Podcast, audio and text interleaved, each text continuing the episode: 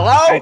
this thing on? Is it working? All right, guys. Welcome back to the S3 Mag podcast. Today we are here with the founder of Grip Royal Wheels, uh, Scott, Scott Allender. So hang out. We're going to talk about wheels and automotive stuff. Nuh-uh. All right. That's what All you right, guys. thought. So before we jump into this, I just want to go. We we've had a terrible habit of plugging this at the end of the podcast when no one's listening. So we're gonna try at the beginning this time. But we are S3 Magazine. We are a print and digital automotive media magazine, um, or just media company in general that do the YouTube thing, podcast, whatever. But check us out, www.s3mag.com. You can get a two-year subscription to the magazine for 20 bucks plus a free t-shirt. So you're not going to want to miss that. But anyways, like I said before, today we are here with Scott Allender um, from Grip Royal. Uh, what Mississippi, basically a Memphis-based company, right? But you're technically in Mississippi, aren't you? Yeah, man, we are actually on the state line between Mississippi and Tennessee.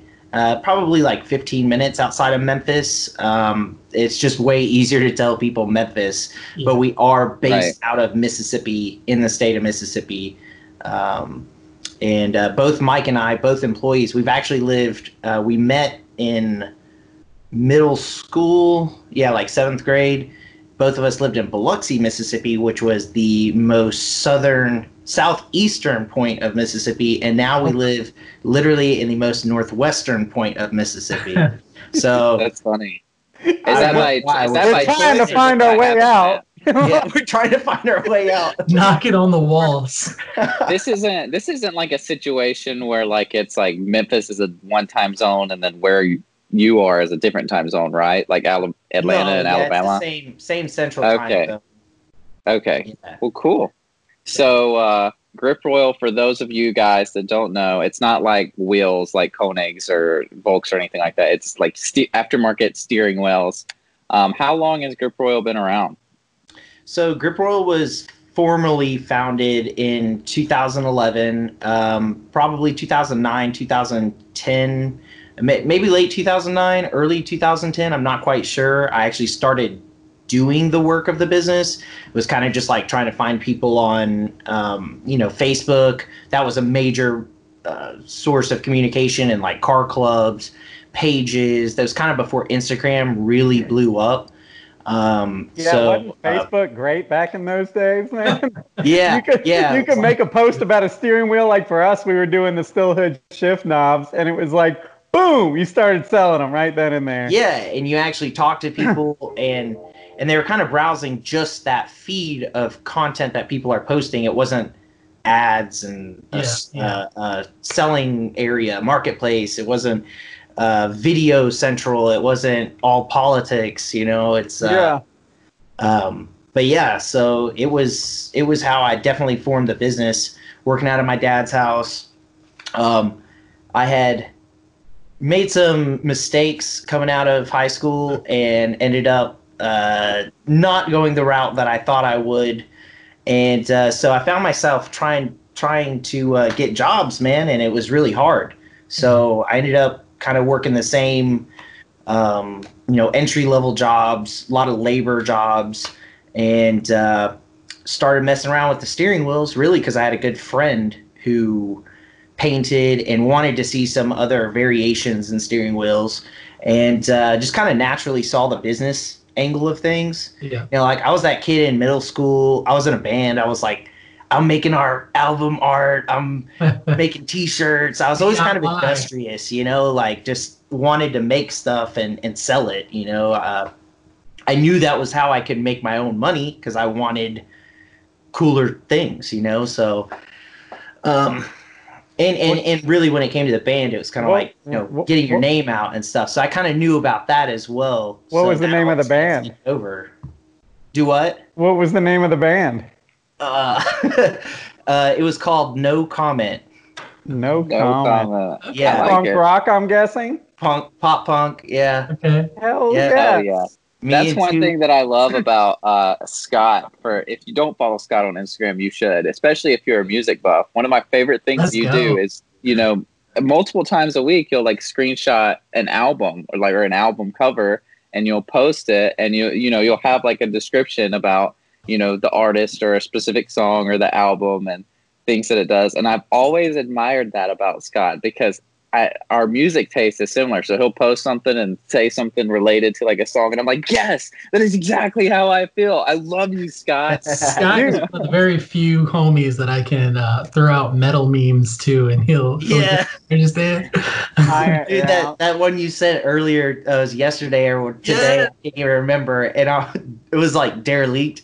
yeah, yeah. It's funny you say that because he's one of the few homies that also blasts like roots rock reggae Let's, at, oh, at the car events. You- Yeah. You're a jack of all trades. what? what Yeah, yeah, I enjoy all instrument? music. I, I I'm not personally a fan of like country style music. Um, Well, that's I- good coming I from can I Memphis. could listen to it, but it's just like not my jam. You know, It- it's for somebody. But I like classical music. Um, Dude, you know, me like, too, yep. Like rap and hip hop. I like uh, I like instrumental music, instrumental metal, um, even just like kind of weird, like uh, what do, would you call it? Like you know, like where they're testing out different genres, kind of mashing Yeah, stuff together. Um, like experimental. yeah, Stuff. experimental kind of stuff. And uh, my wife likes a lot of indie, so I find myself listening. She likes Right. more calm things, and I like Yeah. sporadic things. Yeah, you know, yeah, yeah. so, yeah uh, you posted like i think you posted anti-flag yesterday didn't you or yeah. something like that I've listened to them a lot through middle school and high school, and you know, when you're like younger, you're just kind of like angsty, Mhm, mhm. and and you want to kind of just listen to stuff that's like ah, forget the Yeah. system, that kind of stuff. Um, it was Forget crazy. the system.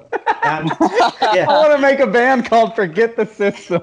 it probably exists already. They formed and disbanded because the band was too formed. they made it. Too and then they had to structured. quit. Yeah. Structure. Um, but Um, nah, all right, so yeah. if you had to take your previous no comment band and compare it to like, you know how everybody's like, well, it's kind of a mix between this and this. Like, what would you? what was it? no, I would just say it was like three kids in middle school playing pop punk. Like that's Okay. it wasn't bad, but I mean, you wouldn't like wait to go see us or anything. Fair there was a lot of parents in the in the crowd, so Yeah. Okay. But it was cool, you know, being in middle school. First of all, my parents are super supportive, Yeah. and uh, my dad's like old hot rodder guy. My mom just super supportive is with everything. She uh, always kind of pushed me through sports. And uh, once I kind of started phasing out of sports, once uh, I was on like competitive teams, and they got really political with the parents. You know, Yeah. I'm sure everyone's experienced that. Sports are fun until the parents get involved and it becomes serious and Yeah. my kids got to play and that kind of stuff. So I switched over to music and that was really fun. And then I got to go to these venues that were like bars. You know, Yeah. I'm, I'm like in these bars late at night. I'm hanging out with other guys that play music that are older. Just kind of always found myself being drawn to like older people that were interested in the same stuff as me. Even though my dad and my mom were like super influential and willing to talk about stuff, I always like that advice from the older group. You know, just like car guys. Like when I was younger, like I wanted to hang around certain older car guys to learn what they knew already. Yeah. Um, and I'd say that's worked to my benefit. Um, yeah I had a lot of mentors growing up, you know, that didn't even know they were my mentor. I feel that. I feel Yeah. that. cool. so okay you might have already said this but what did you play in no comment Uh, I Definitely. played I played guitar and vocals. I can't believe that we're talking about this band. Let's just keep talking about. Yeah, let's just talk like, dude, I haven't Nicole. like I haven't talked about this band in years, and now we're like you're like asking me specifics on it. It's so it's so I, out of left so field. interesting Uh, yeah, so I want to see if we can find some old pictures. Are there any pictures online? Oh yeah, uh, there. I think the website's dead now. There used to be that streaming site called PureVolume. Oh dang. Yeah, and like that was actually what I think I built. I think I built a few websites based off how they had their layout and all kinds of stuff. I was like doing web design and marketing my band, do you know, kind of like just trying to learn stuff, mess So around. wait, with to put a time frame on it, like what what? How old are you, and what year are we talking about? Like, Uh, shoot, man. I mean, we're talking seventh, eighth, ninth, maybe tenth grade. We were still playing, but my parents and I moved um, for my between tenth and eleventh grade that summer. So Mhm. uh, the band was over with. I didn't come up. I, I played with a few guys, a few different guys whenever I moved up towards the Memphis area. But uh, it was what was weird is when I moved from the Gulf Coast, and I can't believe we're still talking about music. I moved from the Gulf Coast uh, up to here, and like all the kids my age were into like super heavy, choppy hardcore Yeah. um, and and I was not into that at all. I did not like when bands screamed. Uh, I didn't like any of that kind of music, it, which is ironic because now I absolutely love that type of music. I'm the same Uh, way. But you grow and you change, you know, and you Of you course. develop new interests and and um, and taste. You know, your taste broadens. Yeah. Yeah. So, Yeah. and that's what's the great same because because that don't. age, I can remember I used to go in Subway and order a plain roast beef sandwich, like bread, roast beef, bread, and I eat it dry and not put shit on it. And like now I'm like, what kind of idiot person was I? There's all these flavors that they'll shove on this sandwich for you for the same price, you know? yeah, that. Yeah, when I was in, I think I was in the ninth or tenth grade. I had a, a good friend um, who I'm still friends with to this day. He was super into hardcore. Like I think his favorite band at the time was For Today. I know you're a fan of For Today. Yeah. Um, Yeah. And so I like he would be like, dude, just like give it a. Sh-. And I was into like you know nu metal stuff like Seether, Breaking Benjamin, uh, Three Days Grace stuff like that. But we he Of started. course you were. Yeah, Yeah. thank shirt you. do you have on? Do you have a band T-shirt right now? Look, Oh, he's got no, a Seether no, shirt on right now. I had a Red Hot Chili Pepper shirt on earlier, but uh, Respect. Respect. but uh, so he's like, dude, you got to check this out. And I listened to it at first, and I was like, dude, this is absolute garbage. I was like, you can't understand a word any of these dudes are saying. He's like, listen, just play the whole album tonight. Just play the whole thing, and tell me that it doesn't make you feel some type of way at the end of it. Sure enough, it did. I cannot believe that we're talking about metal right now, but. But yeah, Yeah. same way. And then a senior year, I discovered reggae, and I thought it was cool, but everybody judged me for listening to it, so I kind of like pushed it off. You know, small town Alabama, you're not allowed to listen to reggae. And Yeah, then I met different. this dreadheaded MFer, and he's like, "Dude, you just gotta embrace it." And I will have here you am. know, I was poppy punk. I mean, the reggae roots were always there because it was like, you know, the '90s. You had 311, you had Sublime, you had Yeah, ska, yeah. all that, Well, that was blew like- up. A lot of those punk bands played that type of music too. That's where it started. Yeah, and I was super into the poppy punky thing and even the punk thing. Um, but once the bands quit putting numbers at the end of their name and started doing like just random phrases for band names, I was out. Like once the hair went from being spiked to like the that crap. oh, the emo swoosh. yeah, I was out. That's was my out. senior, They got my me with the senior picture at high school is like Oh yeah. See, I was. I mean, I was. Um, obviously, we all like Blink and NOFX and Millencolin and Yeah. and MXPX and Newfound and all those. Those were the dudes. In fact, I'll have you know. Did you know this, Scott? I uh, grew up with Ryan Key, the lead singer of Yellowcard. what? We were literally like best buds. Like when I I grew up in Jacksonville, and so second Duval. yeah, second grade through seventh grade, we were like thick as thieves, and uh, and then I moved to Atlanta. But I remember, and this might not be accurate, but I remember specifically he was spending the night at my house. I had this rad ass guitar because I was like super into playing guitar when I was young, like eight, nine, ten, you know, whatever. Because uh, I came up on Skid Row, and so Woo! and uh, and so Ryan was playing with my guitar. I had flames on it. It was just kick ass, and uh, he was messing with it. And I was like, "Bro, let's rollerblade." And he was like, "Well, yeah, hang on, I'm trying to figure this out." And I was like, "Just borrow the damn guitar. You can borrow the guitar. You can borrow the amp." And he was like, "Really?" And I was like, "Yeah." And so he borrowed my guitar and, then went on to be know- a freaking rock star. Yeah. That's Uh, did I- awesome. yeah, did I tell you? I don't know if I said that or not. I know I said Ryan Key, the lead singer of Yellowcard. If that doesn't ring a bell, there's a place on Ocean Avenue. Yeah. That ding ding ding ding ding ding Yep. ding ding ding ding ding. to, to this day, Yeah. I think Yeah, it's dude. like the only song that when it hits, I stop what I'm doing.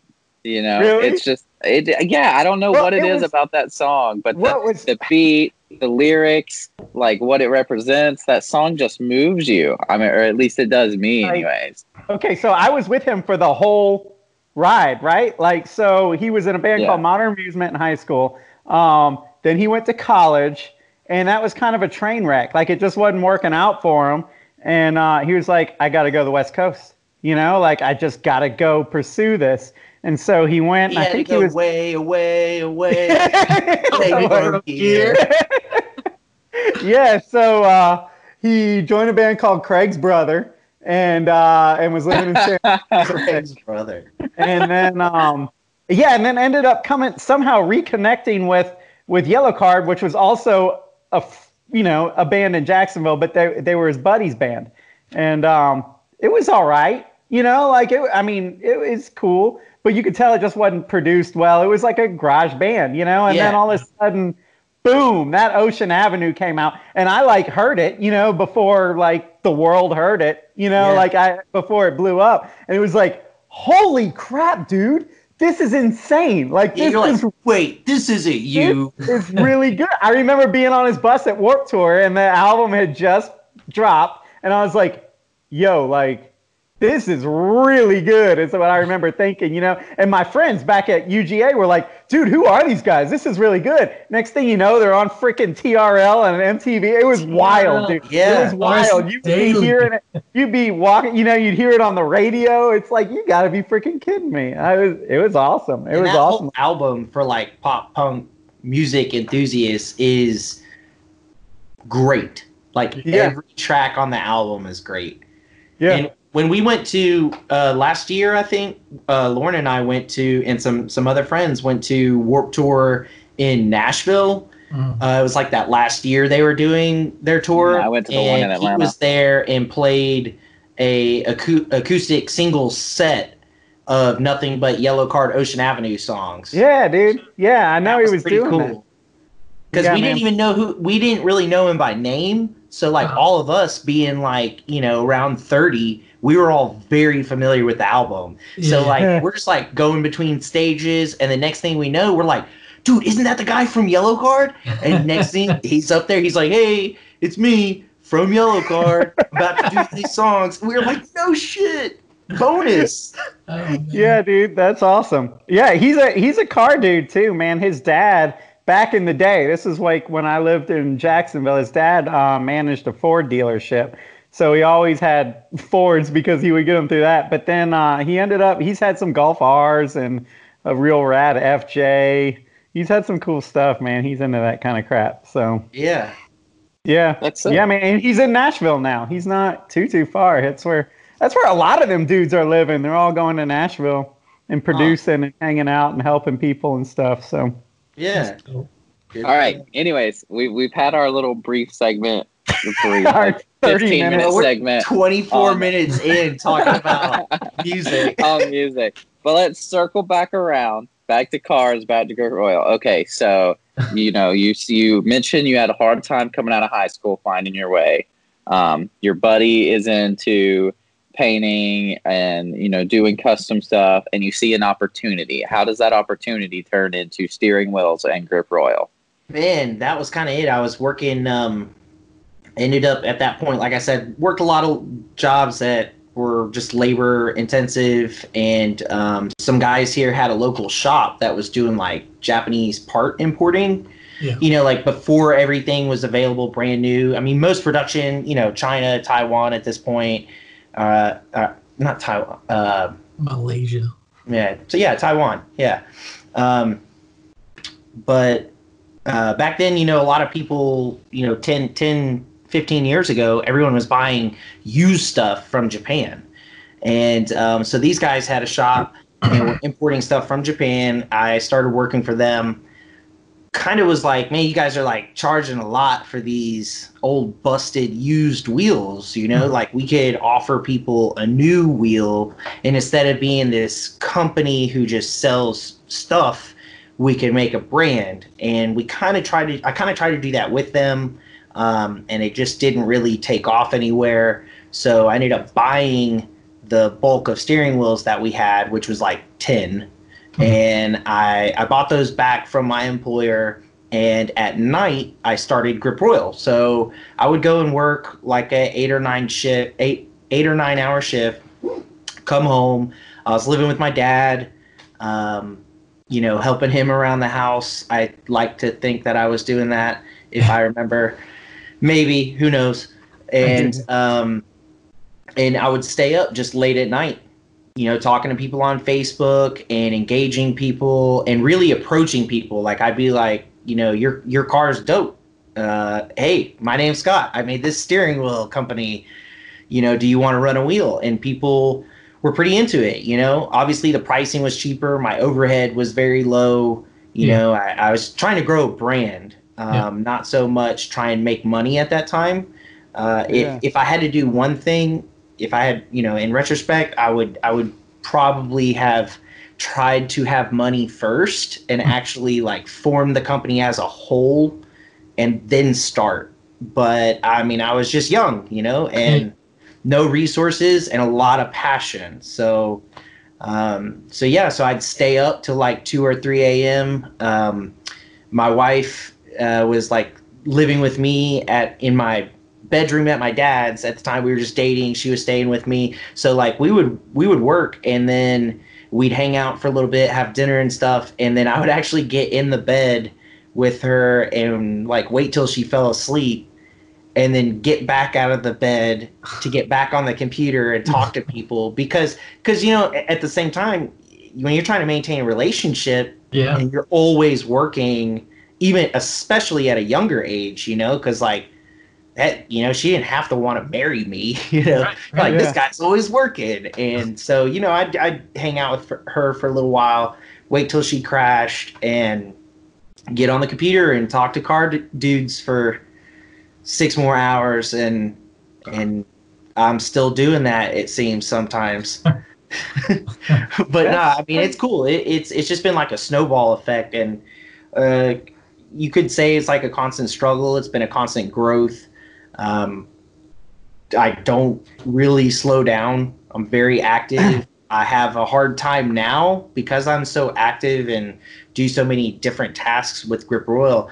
I kind of have a hard time like even focusing while I'm working on people talking to me because I get I'm doing like three things at once. And not to sound like, "Oh man, I'm so busy," but like literally I'm always doing multiple things. So when someone's talking to me while I'm trying to work, I'm kind of like, "Uh-huh," but I'm doing this over here and uh, you know, it's just it becomes mentally exhausting yeah. and um it's just been that, man. I just been working a lot and and growing. And I'm out of my dad's house. I got my own house now.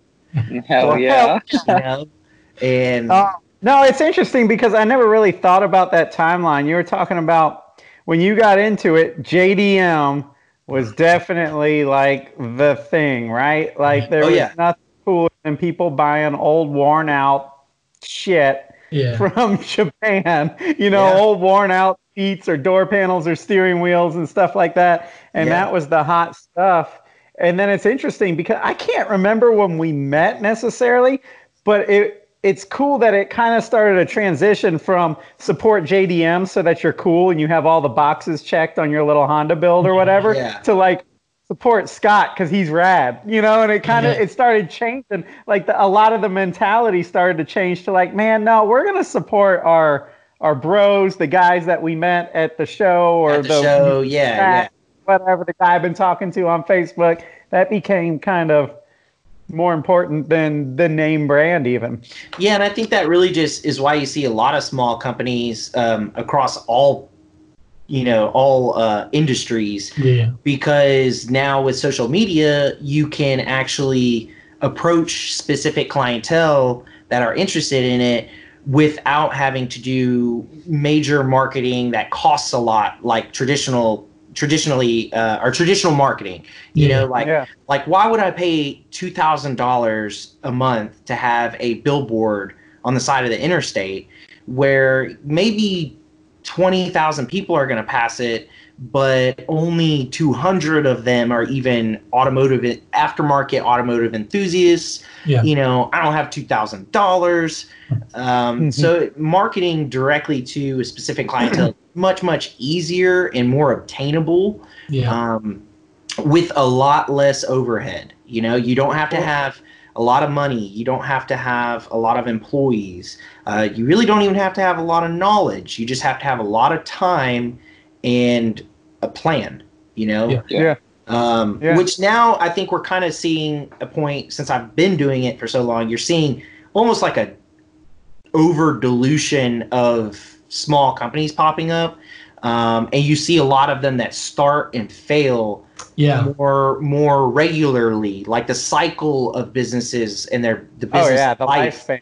is shorter um, because not only uh, not only is it cheaper and easier, so you're seeing more people attempt and maybe not have meet one or two criterias and fail, um, but then also trends are shifting Yeah. faster, Yeah. much faster. In my Oh yeah, stuff catches, but it burns so hot that it can't burn long. You know what I mean? Like it's one of- Exactly. these Exactly. brands are like all of a sudden you're like, where did these guys come from? Holy crap, they're everywhere. And two years later, you're like, dude, I hadn't heard about them in a minute. Like, and they're just gone. But yeah, But yeah, there are. I mean, I don't know. To back it up, it's funny because now I'm remembering like circa 2010 and 11. I remember like S3 Magazine was really battling the JDM, whatever dominancy, you know, that was going through. And it was a lot of that same thing. It was like, yo, these guys, these spoons or whatever it is, like they don't support American magazines. They don't care about that. Like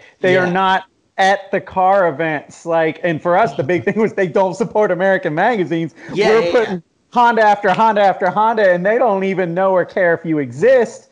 You know, meanwhile, it, it, you're not supporting the American scene. And that was something that I was always like, yo, Honda tuning screwed up in this way. Like, this is not going to pan out. Like, you cannot leg hump those 25 year old wheels from overseas forever, you know, while totally Yeah. It's got an ignoring the. American. Yeah, without while ignoring anything that comes from America, any American tuner brand or whatever. Like, like, it just wasn't working. So it's like it wasn't um, uplifting our own aftermarket it wasn't. industry. It was really. It was. It, it's funny because when it first started happening, it was really refreshing, right? Because it was something new to do to these Hondas and Nissans and stuff that had. It was pulling all the big gaudy wings off the car, and it was going JDM, and that was cool. But yeah, pretty soon it was like, uh oh, wait, we're totally turning our back on our own friends that work in this industry, you know, and Yeah. and they're giving us ad dollars, for example, and we're saying, ah, that's not cool. That stuff from over there in Japan's cool, you know. So yeah.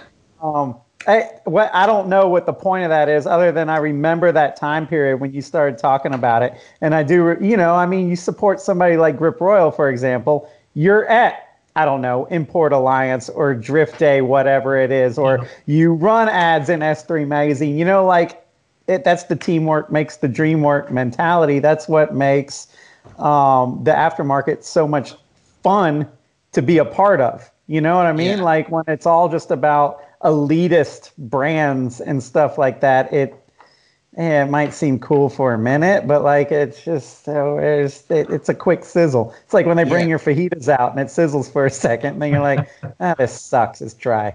you know, like.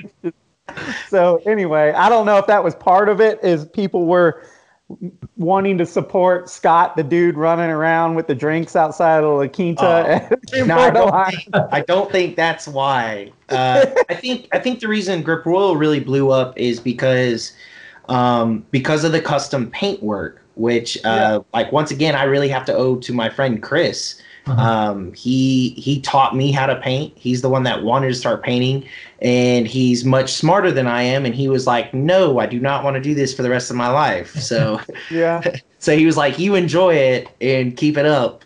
And yeah. How in the Um, world can you do all that custom that- painting? that was I'm sorry.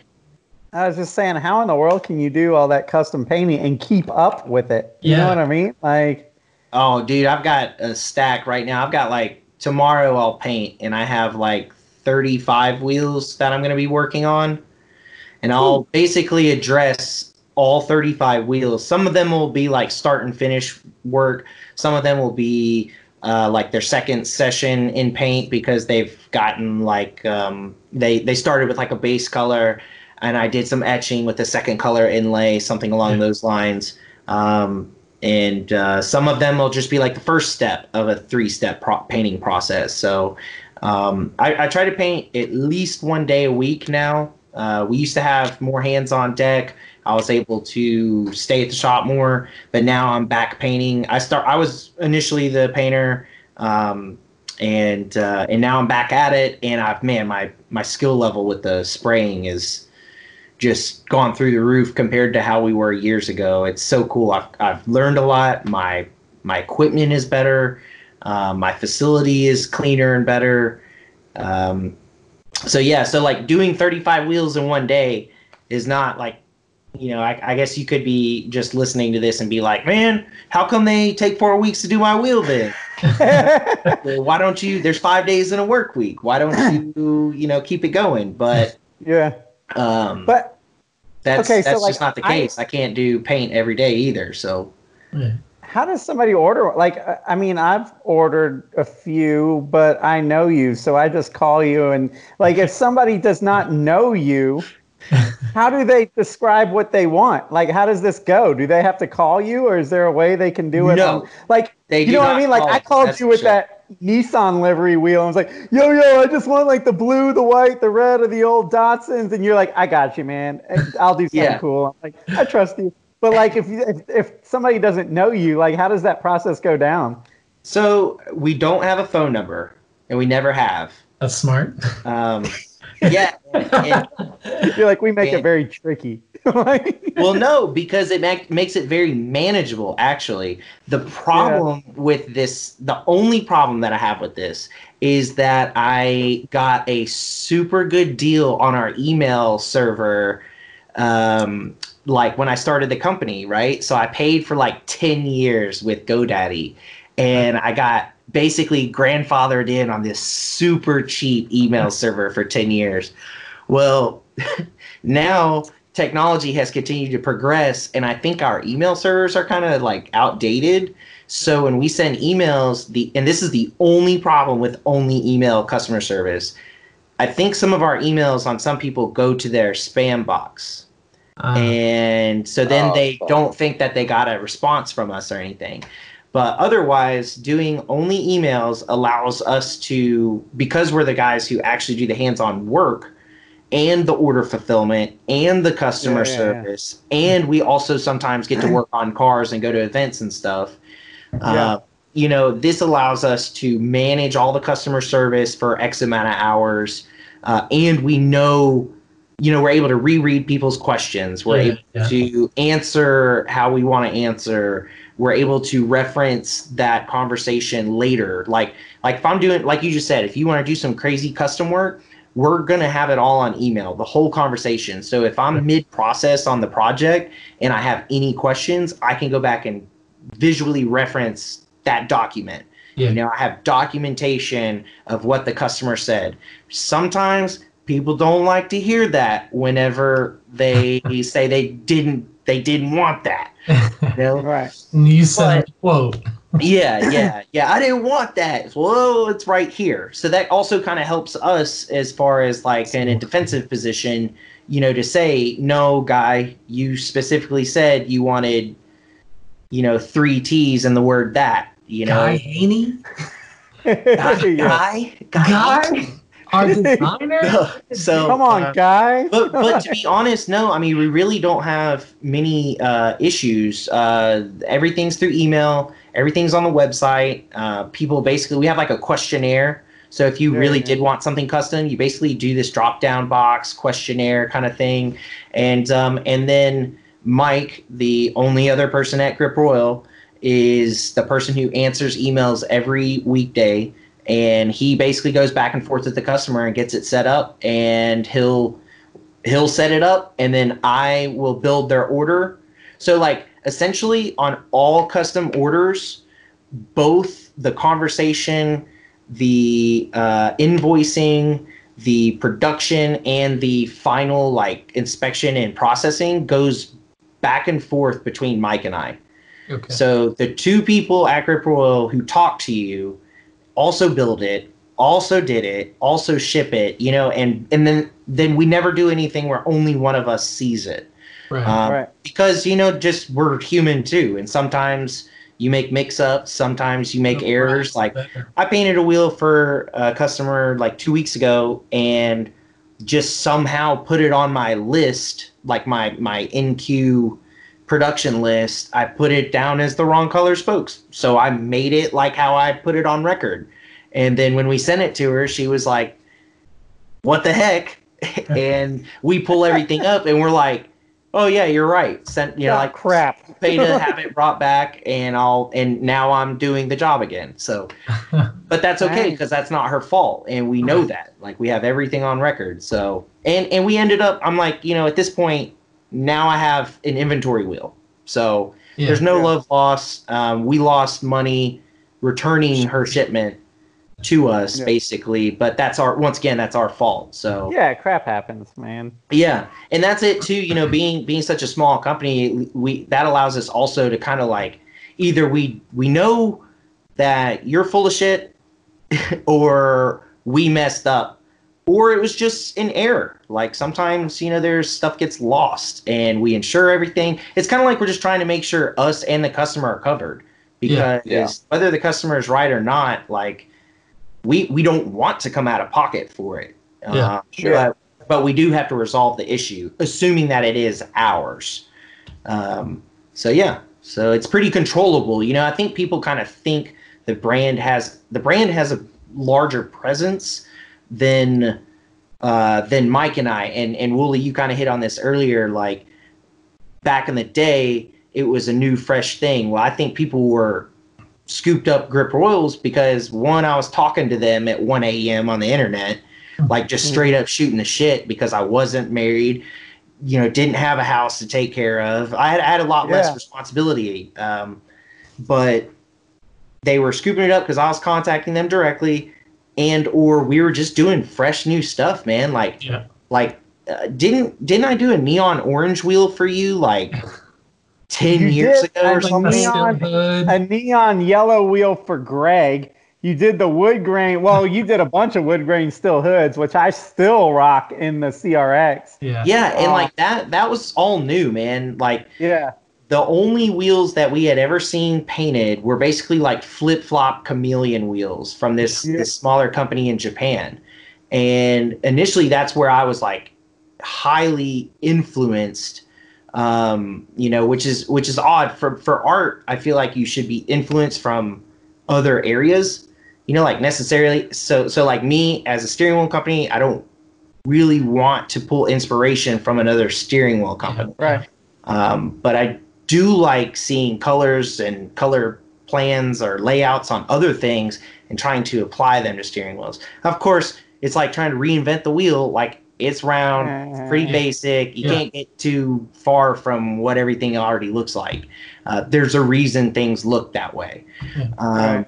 But yeah, like just going to shows, going to Import Alliance and having like this array of crazy colors, the neon yellow, the neon orange, all those neon colors. Nobody had steering wheels like that. Like nobody did that. And, and and now they're all over the place. That- I don't Yeah. even spray those colors anymore because the paint, the pigment of those neon colors fade very easily. Do they? UV exposure. So yes, it's, it's they're just it's a problematic color. But Yeah. uh, Interesting. but that was what really set us off. You know, it was like it was just simply being different and not being produced by other companies. It's just fresh. You know, it's totally new. So um, now I think what really separates us is the ability to really get custom with that work. Yeah. Instead of me just spraying single color wheels, we're doing fades.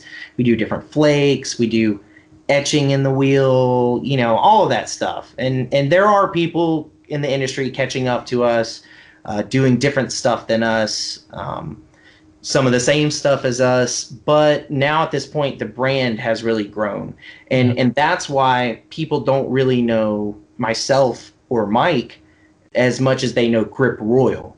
because whenever I was running this company when I started it, I didn't want people to be like, "Hey, this must just be one kid hanging out at his dad's house trying to sell stuff." You know, Yeah. I wanted it to be a brand. Well, now brand is established, and people, I, I'm okay with people knowing that it's you know Mike and I Well, busting our ass to do this Yeah, stuff. like, you know, the guy you years- email all day, don't email in five times being like thinking you're getting another customer service rep. Right, right. You're just wasting Mike's time more so he can't actually make shift knobs, you know? yeah. So I think 10 years ago, that was the the general consensus is you thought companies were bigger than one person.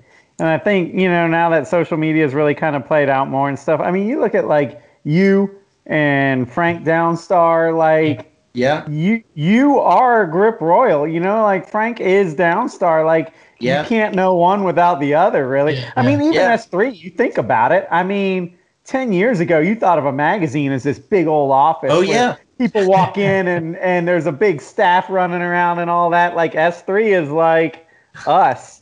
Yeah, you dude. know? I and it's thought like that we all about- work from yeah. home. We all just talk to each other and get it done. It's, That's that? what I thought when I first tried to get an internship. I did. Oh yeah, like we get that. We get that then, same thing. he's like, "Hey, what's up? Yeah, sure. Just join us at the booth, whatever." Yeah, yeah, we get Yeah. that all the time. Oh Yeah, well, somebody at this email. thought you were going to work for a real publishing group. Yeah. we used to actually That's be. cool because you have control over it. You know, you guys, Well- what you do at that company is actually impacts and makes a difference day by day at that company. If you guys just get lazy and don't do work for a couple weeks, like you're going to suffer from it, yeah, yeah. which I think keeps things kind of fresh and fun. It can be overwhelming at times, but you know, and it's not always easy. And it definitely doesn't make a lot and lot, a lot of money. You know, Oh, people yeah, are probably think, like, "Man, you got a magazine, you got money, boo Yeah, right. I think the days of magazine publishers flying around on private jets with cigars are probably over. yeah. You're just lucky to fly Southwest half the time. You know, Like, you guys just- fly places? Yeah.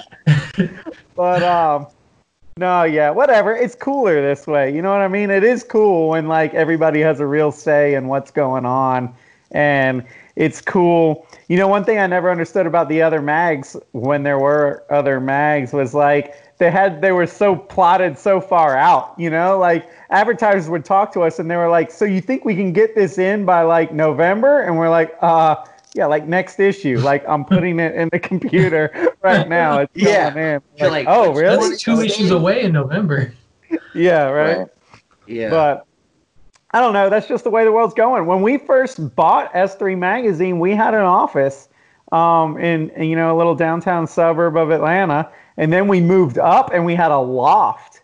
Uh, we went from like the basement to like the the you know the loft, and uh, and then basically I moved further out to the country. The roof blew off this old loft that we had, and it was like, well, because we, were renting it, we are like, I think this is our cue. We're out. And Yeah. then it was like, well, we'll just work from home for a while. And then it was like, hey, this is actually working, man. Like, yeah, yeah, yeah. and you'd save a boatload, you know, between an office and they screw you on all the office phone lines and all of that, and it, it would eat you alive, man. Yeah. But Yeah, and you felt like you needed that because when you bought the magazine, that's probably the kind of environment that Cuba, Was already yeah, what you were accustomed to. You're like, we're gonna we're not gonna sit in cubicles, but we need an office yeah. to Yeah, look yeah, yeah. legit.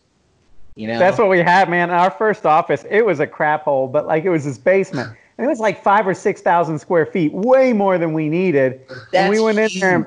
Oh, dude, and it was concrete floors, and it was all open. So there was like three desks, Yes. and then we all had our little bicycles, and all we did was ride around bikes through the basement. All like we would set up these elaborate courses with whatever we had, you know, to like make slaloms and stuff. And we just play around. We painted all the walls neon green and neon orange or something, and it was awesome. It was And then when you fun. guys- we we got nothing Yeah. done. We yeah, you know, like I would get there, and this was back. I don't know if you even know Cody, but like Cody's still my buddy. But like, Yeah, I know, Um, Cody. yeah, he was the designer in the early days, also a music guy, coincidentally. But yeah, he would roll in at like eleven, and then we go to lunch at noon, and then we come back like one thirty or two and ride our bikes. You know, like it was just Yeah, and you and you're like, yeah, I'm at work. Don't oh, call Oh, yeah. right now. yeah, yeah, we're working.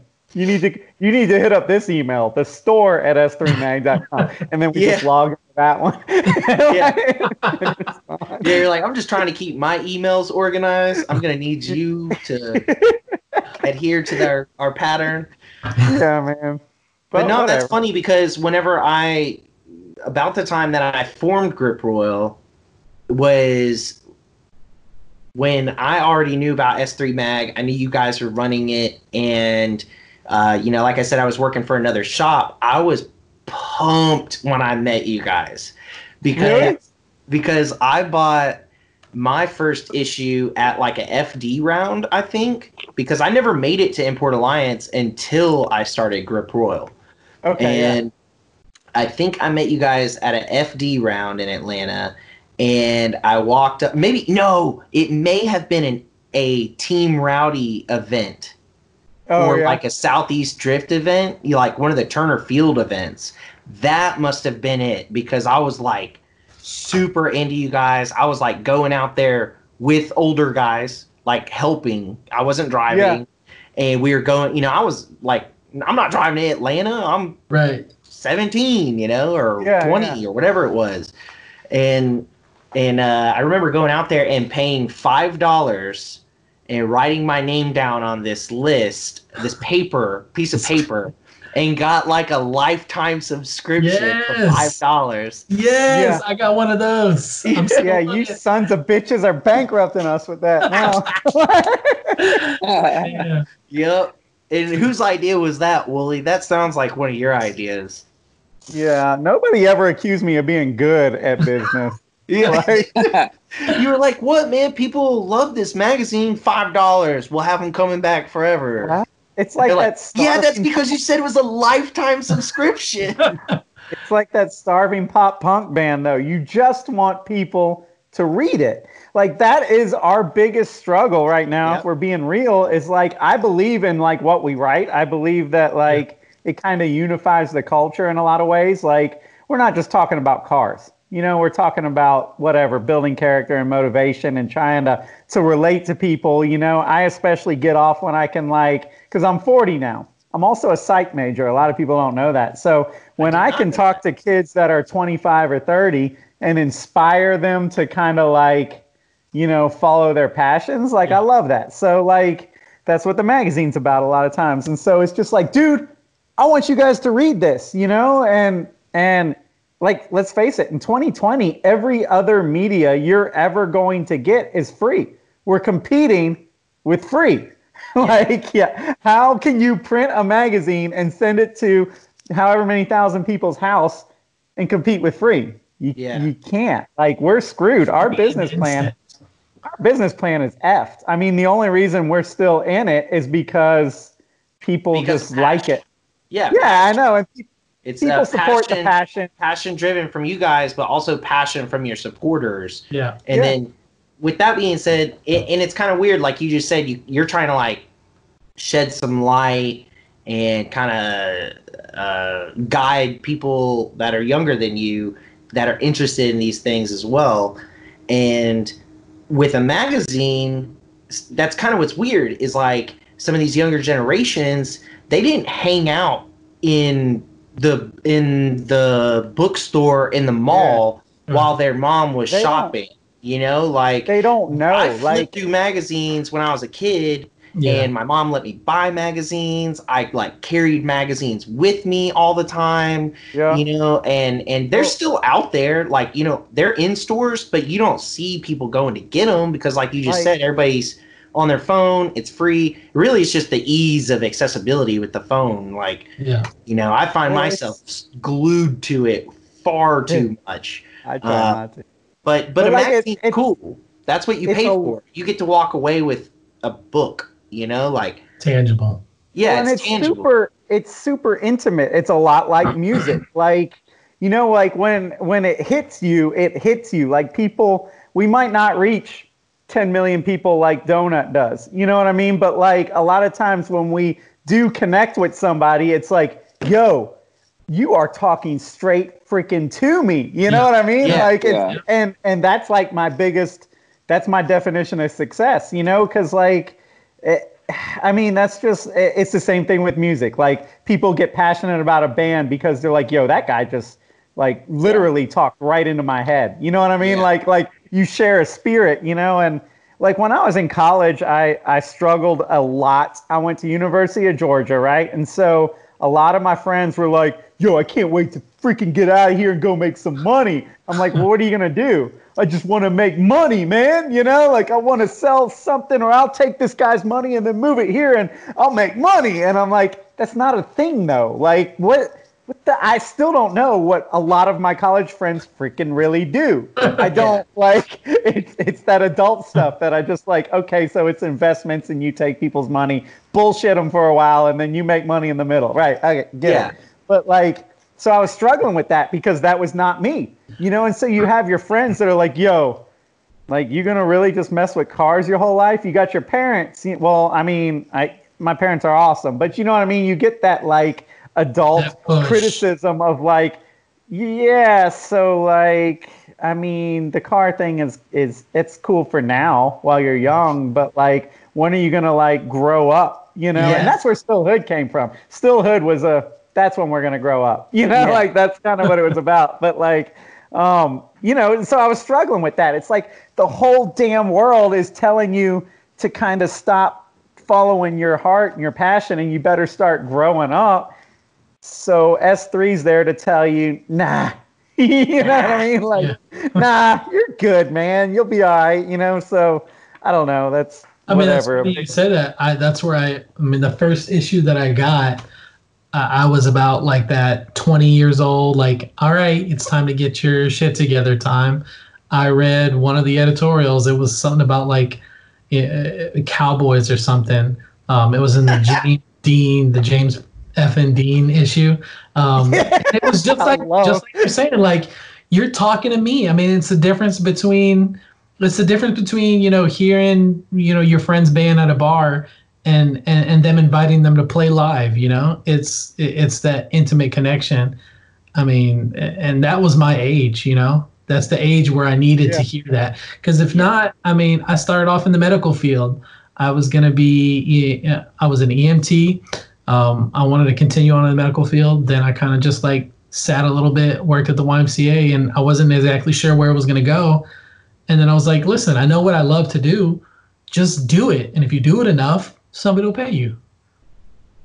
Yeah, Yeah. or you'll or you'll network enough to the point where, like you said, someone will pay you, or you'll just like become known for it, and you have Yeah. multiple clients, or you know, like Yeah. if you just keep following your passion, you're eventually going to network enough Yeah. that you know if you actively are following your passion. I believe, like yeah. Yeah. not Some people like half.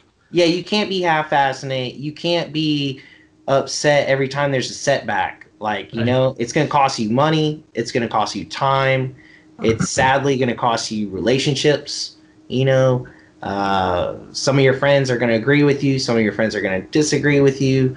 Your time's limited. People will want your time and not get it. And, you know, there's just a lot of complications. Yeah. Uh, and you have to be in pursuit of that. You have to have a goal.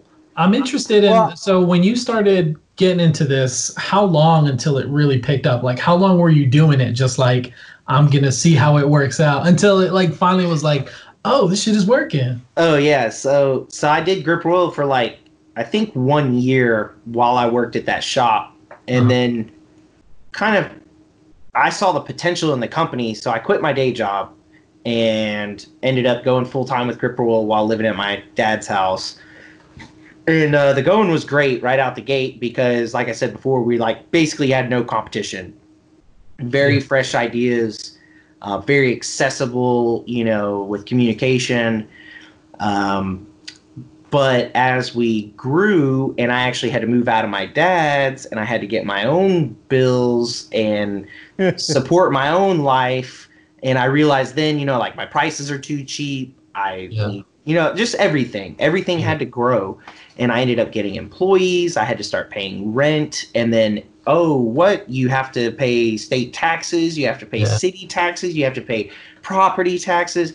Man, it's like it's never ending. I'm still learning stuff. And to be quite honest, financially, it's all been uphill. Like I'm still 11 years in and I don't really take like personal vacations.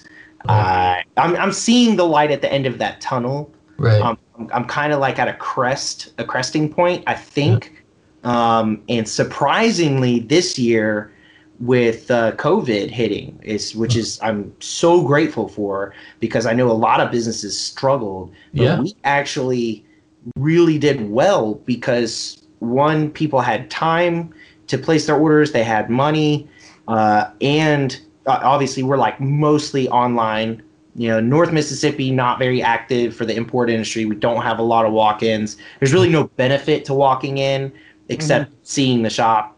yeah. Um, but like we we really flourished during this time because we weren't traveling like we normally would all through spring and summer. I would be on the road like every other weekend or every weekend, three or four back to back. You know, I'm only home for three days.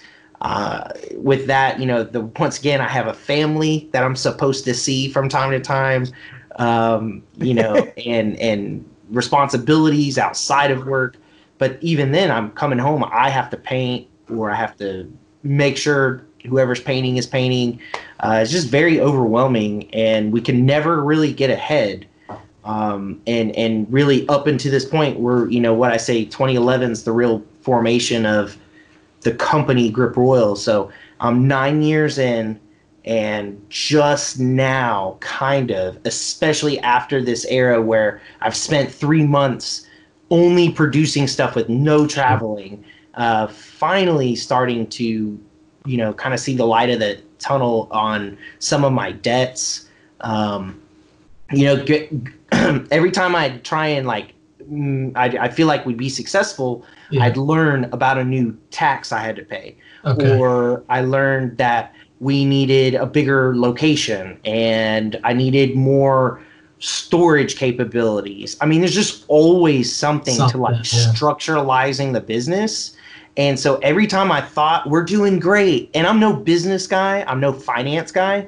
So, mm-hmm. like, I'm just a car dude who wants to blow money on car parts. Like, every time you put it in my hand, I'm like, oh, I can't wait to You're buy that at, thing you're that I at saw. cash, like- but all you're seeing is like I could buy this turbo, I can get these wheels, yeah. I can you put know, an LS in Volkswagen. and then it's almost it's crazy because you know you'll be like oh i want to buy all these parts and then i'll just get them and be like well i can't work on my car now because i have to work on steering wheels Yeah. but i'm still like that like nine Yeah. ten years later i'm still just buying car parts like it's it's what i love to do so we we do well i get all excited we're doing great. And then some financial burden would hit. And so so you know long story short it's been a long long time coming but you know what nine ten years in and i'm kind of starting to see some true stability you know um like my wife and i we bought our our first house. We kind of kind of went big. Uh, we're in north mississippi so let's just say land is cheap compared to a lot of areas um, and and here we're able to get a good sized house you know like land's cheap building's cheap. So we went ahead we were like let's do it right. Everything in my life is a project you know my business my cars uh, now the property uh, that i live on. And so i didn't want my house to be a fixer upper Right. so so even when we bought our house, when we closed on it, which is a pretty long process if you've never bought a house, um, and people are like, "Oh, buying a house can be scary." The year I bought my house and closed on it, and we had to get out of our rental property at the time, was the scariest, shittiest life year of my life. It seemed because we were like tanking financially. Uh, a lot of other companies are starting to do the things that we are doing, so we're seeing like delusion in the industry Yeah. just for the first time, really. Mhm. Um, uh, I had more guys on staff that I wasn't able to properly manage, and and and we weren't seeing like the productivity for our we weren't seeing the return off of all of our expenses and our input time. So, um, and at the same time, I'm like closing on a house with my wife. So, so we were freaking out, and um, and that's taken a long time. It's taken a lot of reform. That that era where I was trying to continue with Grip Royal, but also grow my home life, you know, and and some stability at my house, you know, have a house and Yeah. and Yeah. working towards something with with uh, you know my family. Um, it, it really pushed me to do some decisions, and you know, I had to cut some staff. I had to uh, stop some of my own uh, pleasantries. I had to really knuckle down. You know, I thought I was working as hard then as I did on the first year or two, and I found myself kind of complacent and um, and yeah, it's just it's always a struggle. You know, you gotta you gotta constantly adapt. Um, there's, I think it's an Amir song, and he says something along the lines of like, once you once you've got the game all figured out, that's when they changed it. Or they'll change the game as soon as you figure it out, something along those lines. So, uh, which so you know, just like the music it. industry, I think that was in the song. He's kind of implying, um, like handing out. Pa- he's he's like talking about handing out flyers in the cold for a show because you don't do that now.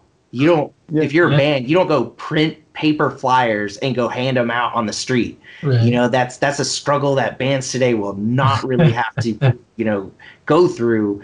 Um, but that's just it. Bands who did before, they had to go through that struggle, but it doesn't matter. You you have to adapt and change. You have to adapt with time and technology. And same thing for us, you know, is constant adaptation and um, learning, learning while I'm going. I'm just Yeah. a car dude, you know. Yeah. And now I know a little bit about business. I know a little bit about marketing. I know about graphics design. I know about laser etching. I know about anodizing, acrylic casting, you know, like so many different things Yeah. just Um, because when I hit one of those hurdles, I didn't wait, you know, or let wait for someone else to figure it out. Or even, you know, when I was kind of complacent and we had to make a lot of changes, that was what I had to do was sit back and say, you know what, like no one's gonna do it for you, man.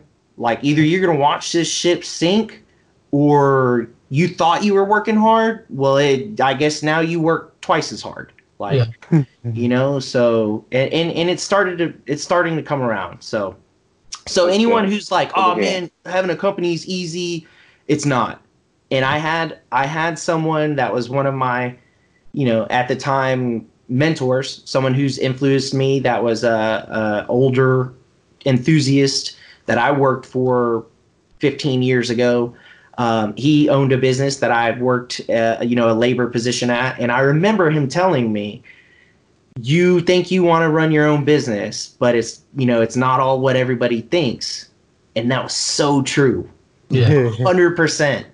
Props to any small business owner, you know, eh, or or any small business where everyone who works is truly involved Yeah. your your input affects the business on a daily you Yeah. know um, and and people don't recognize that even if you're not the owner if you're an employee you guys you guys are working towards something that has a lot of passion behind it and will you'll get a lot of passion out of it but it's going to take as equally as much work as your passion is uh, which is not fun you know the passion's the fun part Yeah. Yeah. the labor and the thought process, the mental and physical endurance is the hard part, you know, and not everybody is willing to do all of that at the same time. So, and, and it gets hard. You you kind of lose passion the more it becomes work. Yeah. Yeah. Uh, so that's a hard struggle too. You know, I had my little era too where I was like, man, It's fuck anymore. guys. Yeah. Like, you know, like just straight up. Like I was just like, man, everybody who hits us up asks the same questions. I'm just fucking sick of it. And and that was for me to figure out, you know, and that's I'm sure every every person who's building a business and learning as they're going is, you know, you just have to adapt and change. So yeah.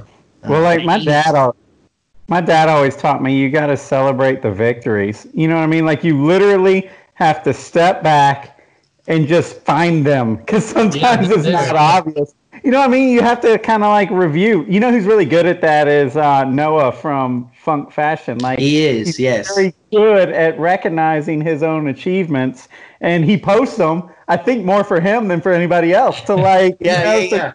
I know Yeah, exactly what you're talking about. Yeah, you know, but like, I mean, dude, S3 has been a struggle since day one. And I, I got to see if I can dig it up because I made a business plan, man. Like when we bought S3, What? I had a business plan. The first issue, we were going to sell this much. The second, we were going to raise it by 25%. The third, another 25. We were going to Oh, make man. millions by like year two. We, we, we Yeah. were on the you know, It's and it just Pretty ambitious plan, it sounds like. it doesn't freaking happen like that. You know what I mean? And you're constantly cussing and you're frustrated. And, you know, we were battling the big media giants, the prime medias and the super streets and all those guys.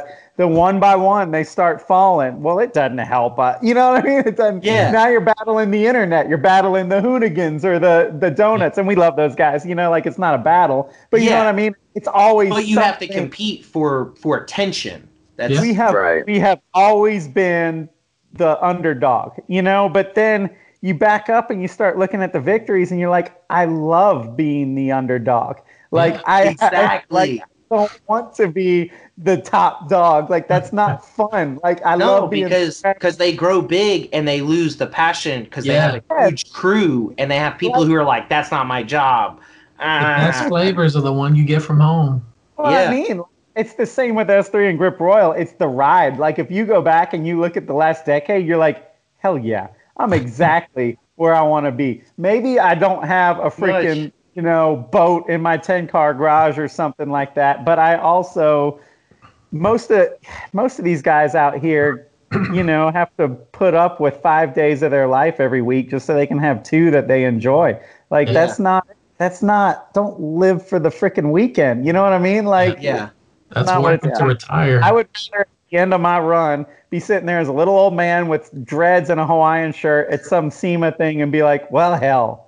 You know, like it's been it's been a hell of a run. We've had a good life. Every little facet of success has been awesome. Maybe we're not millionaires, but hey, you know, like yeah. like as long if- as you're uh, doing all right, you know. job enjoyment counts for a lot to me. You know what I mean? Like Yeah.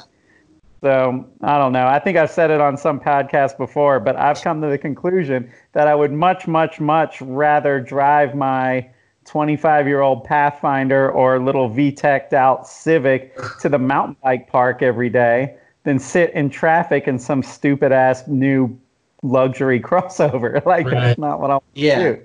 You know? Yeah, so, it's like I don't have the freedom of really doing like you would think being like the business owner, you oh you can take off whenever you want, you can do whatever you want. No, like I'm definitely putting in those five days a week to live for the weekend, but my days don't aren't separated like that. You know, mm-hmm. like Yeah. I like to work and I like Yeah. to fulfill the duty for my clients and and to be quite honest, as active as I'm saying I am and as much as I have to do physically and mentally at this point, if I wasn't doing this shit, dude, I would not be in the phys- the what little health I have. Like yeah. you know, this stuff keeps me young. It keeps me moving and Yeah. and I want to move. I don't it's Yeah. not like a burden. Yeah. Yeah. Um, and I rarely wake up and say I don't want to go to work. You know, I'm I'm generally in early, stay late, unless there's something you know exciting going on. So, uh, but Yeah, that, I'm that's sure- what we say. It's it's you know I'm not I don't wake up and dread going to work. That's a big Yeah. big thing. Yeah. You know, that's a that's a that is a life changing daily occurrence that like most people don't realize that they hate getting up and going to work, you know? And and I think some people make it into their like later adult years before they finally realize that and start making changes. yeah. Um so as Well, long as I can Sometimes pay it's too late bills, at that point. that's do I? other Sometimes it's too late when people realize that you know they're they're they're working at the wrong place or they're living for the wrong reasons. I mean, it's it's too late to make that change. And there's no amount of money that could, you know, make me wake up and hate my job. I don't care what what the what the salary is. If I got to deal with that every day, I'm that that's not worth it. yeah. Yeah. I ran into a Well, that's what we're- situation. So, Go ahead.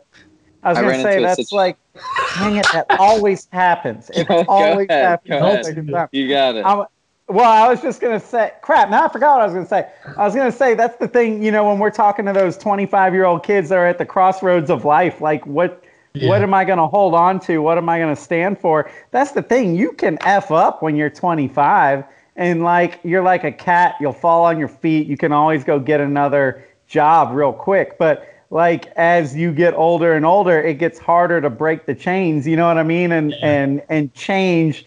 Like if you're 40 you got 20 15 20 years of like career that like habit you've built up you know? Yeah. that's when these people become the well you know i can't i can't do that and i got to do this. It's like nah you know start start young like follow if you chase your dreams young you develop habits so like you won't let yourself fail. I mean even if s3 tanked right now i would it, it, it only tanks when you quit and i'm Yeah. just not going to quit and if it did if somebody just said no more i'm still going to find something else rad to do because that's what i'm conditioned to do now i'm Yeah. not ever going to be like oh, i better cut my hair and buy a suit and make a resume and go sell insurance or something no that's not you know like i can't i'm too screwed like i am in it now you know what i mean like i have I think no that's why some people tap their faces because they're like, "There's no going back now."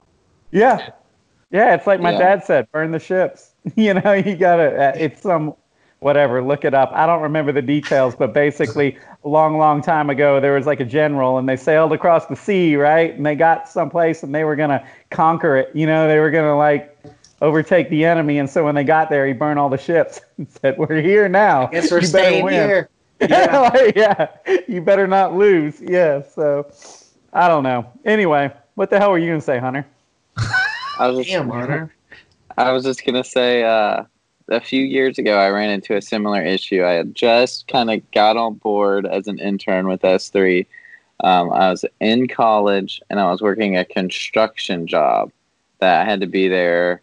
I had to be there like I don't remember, like five, six o'clock in the morning, and you know I was there four or five hours. Then I would leave and go to class, and I would, dude, I was absolutely miserable. I made good money. Like I made really good money as like a 18, 19 year old, whatever. I think I was 19. Um, but like I was miserable. Like I didn't want to get up. By the time that I had gotten home, you know, you work in the heat, then you go to class, and so you're physically exhausted. Then you become mentally exhausted um, from class. So you'd come home, and then I would just be like, I don't want to like I don't want to work on my car. I don't want to do anything. I just want to go to sleep. Right. So I'd come home exhausted, and then I would sleep, and then it'd be ten o'clock, and I'm like, what what am I doing? Where am I going? And then I had this scary moment where I realized, you know, you hear about dude like guys like I've I've even heard my dad say this before. He's like, wow, like the past twenty years have really flown by. And I, Yeah. you know, that that kind of it kind of stuck with me. Like, why did it fly by? Why was it flying? Why were these twenty years flying by faster than you know your childhood or something? And then in the morning, I, I remember this vividly. I woke up, you know, I hadn't done anything all day but work, class, and then went to sleep. And and it it clicked. I was like, the reason that they fly by is you get into a cycle where every single day Is the is same. the same Yeah. it's the same. So you can't distinguish one day from the other because they're all the same. And before you realize it, 20 years like pass by because like it snuck on me that I had been working this construction job for a, for a year and it felt like, you know, a couple of months and it scared me. And, you know, but I, I kept, I think I was talking to my, my ex at the time and I was like, something's not right, but I make too good of money to quit right now. And she was like, who fucking cares? Like, Well, see, now that's, the that's where when you get older, like Wooly was saying, when you get older, and and Wooly, I forgot that you're 40, bro. You keep using 25 and saying kid. Most people at 25 at this point probably have some direction as to where they're going. You know, some thoughts into it. The difference at, in the variation of people at 25 and younger would apply to what you're saying, Hunter. Is you you're working and the days are just flying by but when you get stuck in a position like that and you have a kid and then you have Yeah. uh, let's say education debt and then your spouse has education debt and then you have rent and you're feeding more mouths than your own. That Like piles up quick. that's when people are like, Yeah. I'm stuck because I have to Yeah, have this in it. good money. You know? Yeah. Yeah. um, luckily, like like Wooly and I, we've we've kind of been doing this so long. Like like you said, Wooly is like you're accustomed to this lifestyle. This is your norm, and you if you felt were having like. Let's just say you had like two so shit years that you thought S3 is going to tank. It's not going to provide your family and you with lively your livelihood cannot Right. continue with this you're going to pursue something that has interests or like uh, a workplace style that is suitable for the way you want to work. You're not going to sacrifice that even if you have to abandon this ship because you're you're set in that way. If you get Yeah. stuck Right. in a job that you hate and you end up with all this responsibility and no disrespect to those guys because people Yeah. who do have all those responsibilities and are willing to handle those responsibilities i mean that's pretty much life Yeah. you know yeah. um, yeah. so uh, but that but i see where people would get stuck because they acquire more and more responsibility. And next thing you know that that solid paycheck that health insurance those things are important. And the older you get the more you need health insurance the more you need Right. those extra things. Like me right now thank goodness my wife's a teacher because i wouldn't have insurance. Yeah. Can't Oh yeah, insurance. Like you know? So luckily we're in our spouses are in a position where you know that helps the family. And that's kind of just like you know once once you you have multiple people you're you're sharing your finances you're also sharing your debts your expenses you know? Your your kids are basically not contributing in any way at all and consuming more of your time so like not only do you have less time you know less money less food or or require more of those but you also have less time because you need to spend it with that person who's dependent on you so Yeah. Um, so yeah, man, make those decisions while you're young. Anybody who listens to this, you know, go for those goals while you're young and push hard because it's not easy. That's Right. why everyone doesn't work a job like that. You know, Yeah. it's not easy. It is easy to walk in somewhere and do the hours that they tell you to do. When you run your own business, you have to determine am I doing a 14 hour day today? Yeah. or a 10 hour day today because normally the 8 hour day is not going to cut it. It's going to Yeah. keep me just as behind as I was yesterday, you know? So if you, if you're if you start a lawn business at 18, you and two buddies and you pick up 6 clients, and you've got one per day, that's not going to feed all three of you. You got to stop after the job of the day. You've got to go find more clients. But if you don't, then that business isn't going to exist after a while. And you guys probably won't be friends anymore either. So, Right. True. but yeah, man, that's that's very true. And the money will be good in places, but you know, if you hate going there, then try and find money somewhere else. Yeah. yeah like like what like Willie said like if you're miserable going to work you know that $80,000 truck isn't going to make it any better you're still going to hate being in it on the way to that job Yeah. Yep. so Yeah.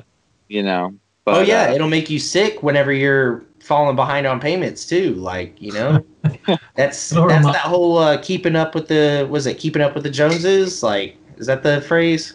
Keeping I up with think the so yeah, Jones is like keeping up with trying to keep up socially or uh, economically with the people around you. Well, Atlanta's bad about that, man. Atlanta is a city of consumption. You know what I mean? It's a city where everybody's sitting in traffic looking over at what kind of car the other person's sitting in. It's a city of black and gray, dumbass luxury sports cars and and, and, and, and crossovers. And it's Wooly just like, hates crossovers apparently. dude, I Yeah. hate black cars with chrome grills and they all look the same and they're all got paddle shifters and They're all like That's Atlanta. monotone, all decent. I'm that's- hearing is where- Mercedes. Yes. Atlanta just sees you wear a mod in your window tint and you sit in traffic in your Mercedes or your Q, whatever the hell Infiniti's calling it now. And that's, yeah. Yeah, but me. you know, it's like, yo, those are nice cars, and I'm not gonna say that I wouldn't drive one or have one.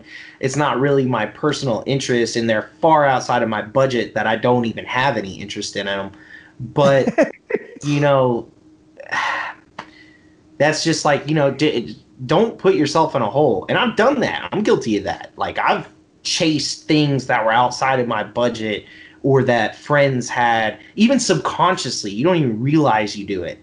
Um, I've had that's another thing. I've had friends who have solid jobs and they don't hate them. So don't don't don't take this also as you know anybody who's Yeah. you know younger or we keep saying younger, but like it could just be somebody who's like, man, I'm fucking sick of this job. I like hearing what these guys have to say. Don't don't chase some business that you have to create.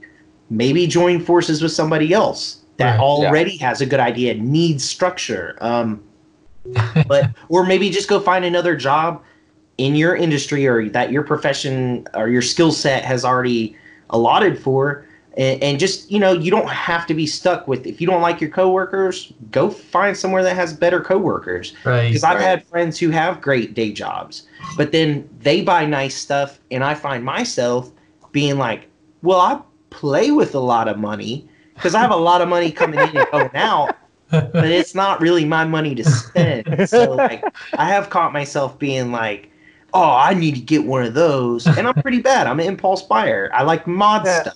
I mean, Yeah. you know, that's it's It's very too easy when you like the mod stuff to be like, oh man, I can make this better. What's another fifty dollars? You know? magazines is like terrible about that because you know it takes a lot of money to produce a magazine. So I'm constantly just like, thank you advertisers. There you go, printer. Yeah, yeah, never- yeah. You take that money, you're like, and it's gone.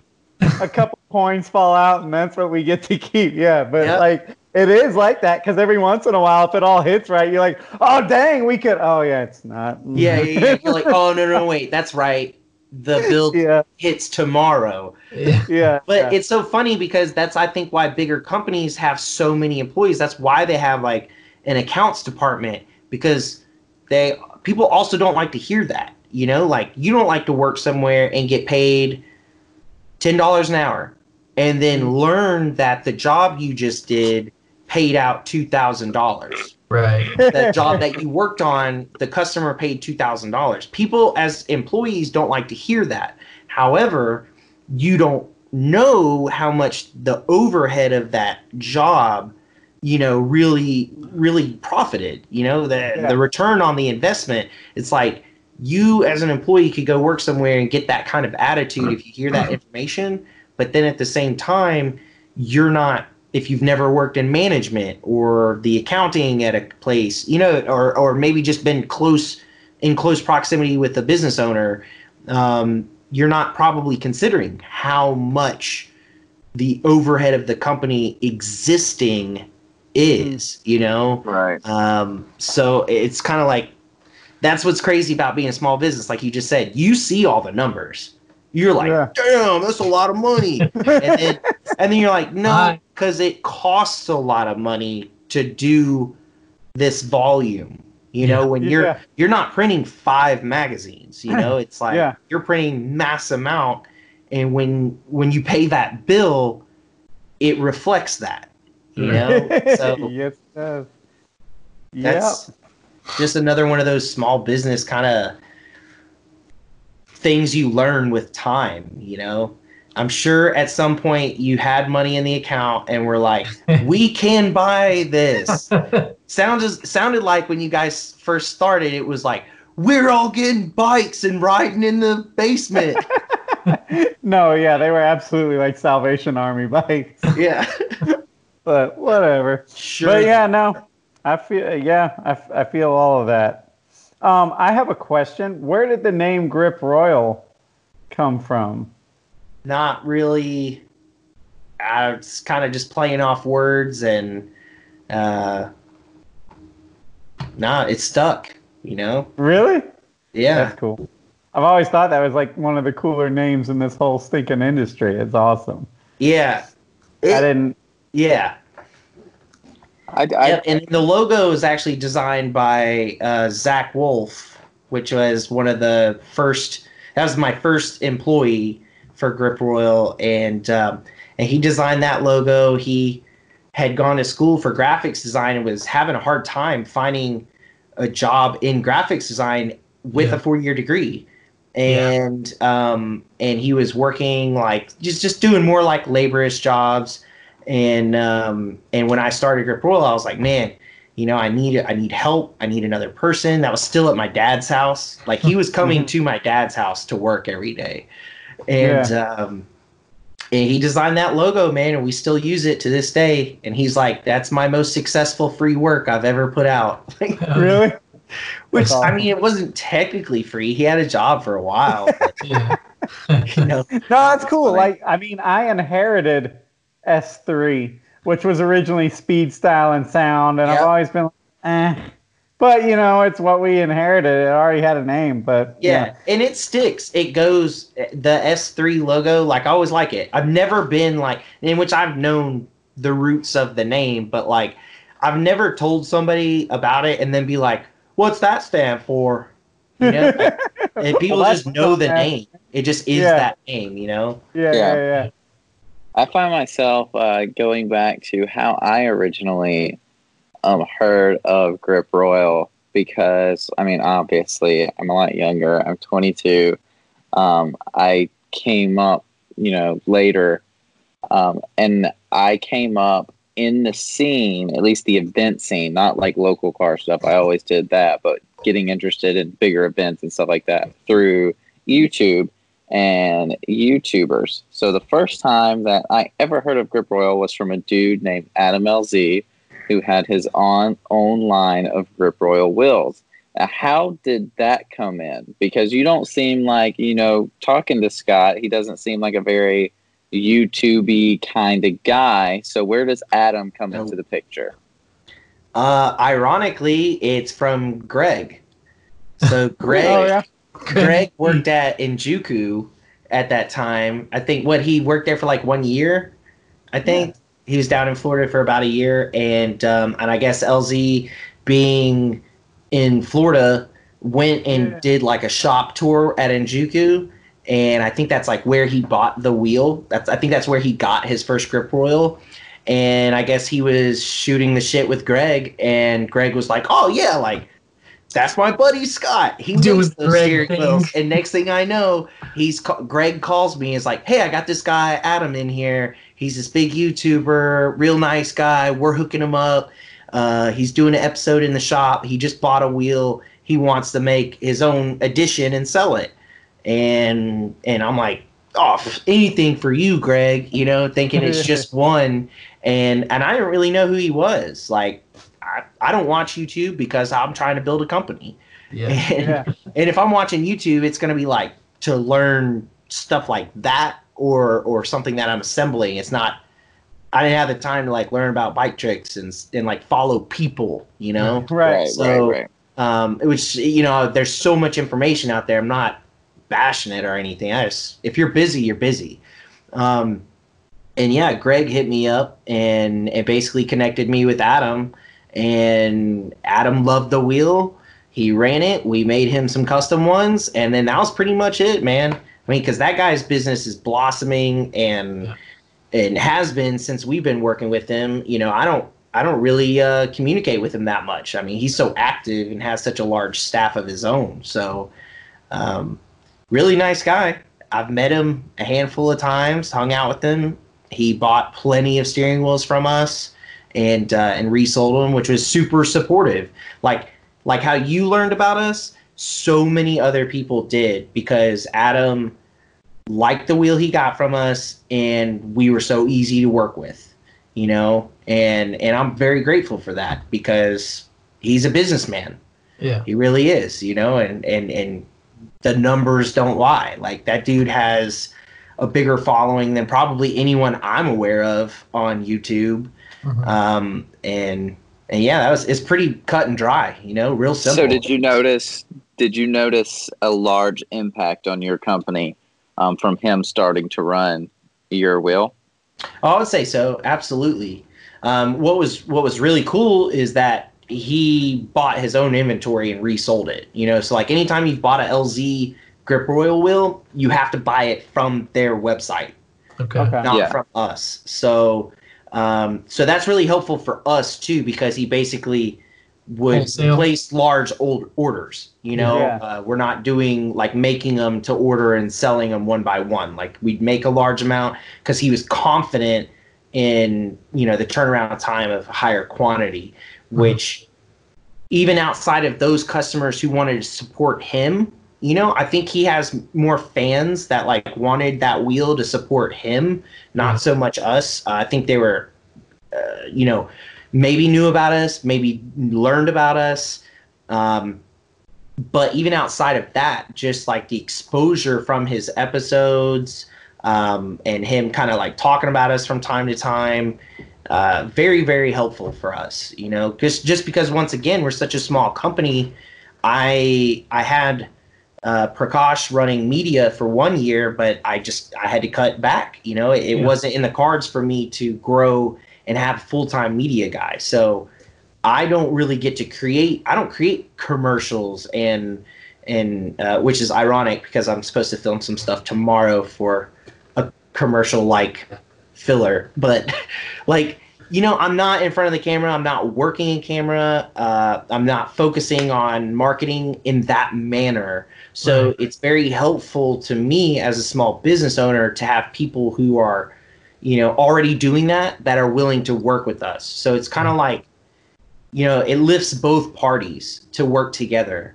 Um, and I'm very, very grateful for that from Adam. Um, Yeah.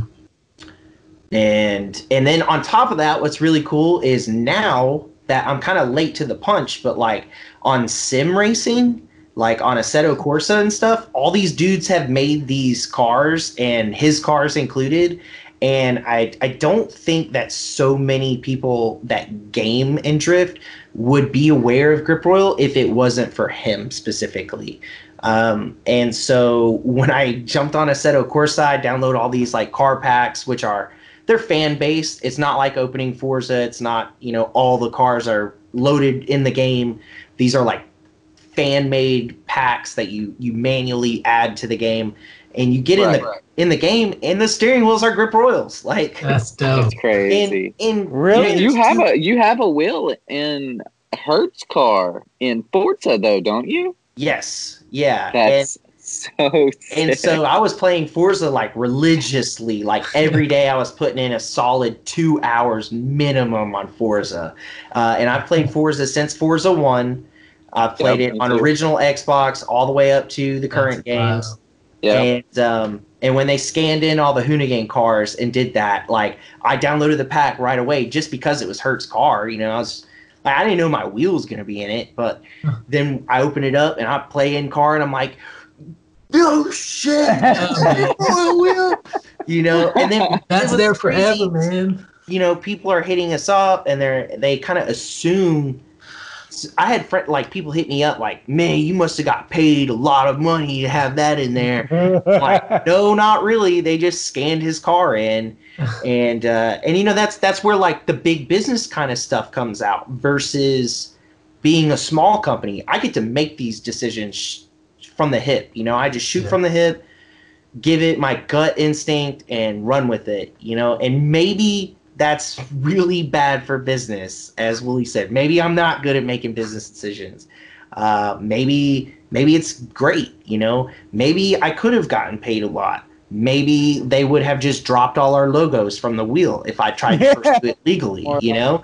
Um yeah and and that's kind of like the thing. Like i was like meh fuck it i'm not worried about it because i play forza and this shit is dope you know yeah. so for me it was like like we spoke on early earlier and Wooly said you gotta play you gotta give yourself those victories you know Yeah. and for me that was like I had no clue that was going to happen. I didn't see anything from it ex- except exposure.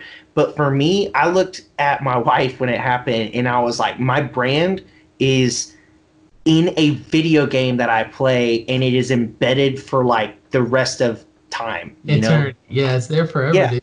Yeah, Dude, I, I, mean, would be I would be in tears. Like that's so cool. it was very cool. And and then once again, like I'm late to the punch, but I open Assetto, I download all these cars, which was being like a first time PC gamer, like it took me a while to kind of figure things out and it was a lot of setup compared to console gaming and I was like ripping my hair out with aggravation. and then I load I load a car and it's got a damn grip royal steering wheel in it. And I was like, you know, I know these are fan made cars. There's there's no one to, I'm not I don't I'm not going to legally pursue someone because they use my logo. I do have it trademarked though, so I don't try and use it.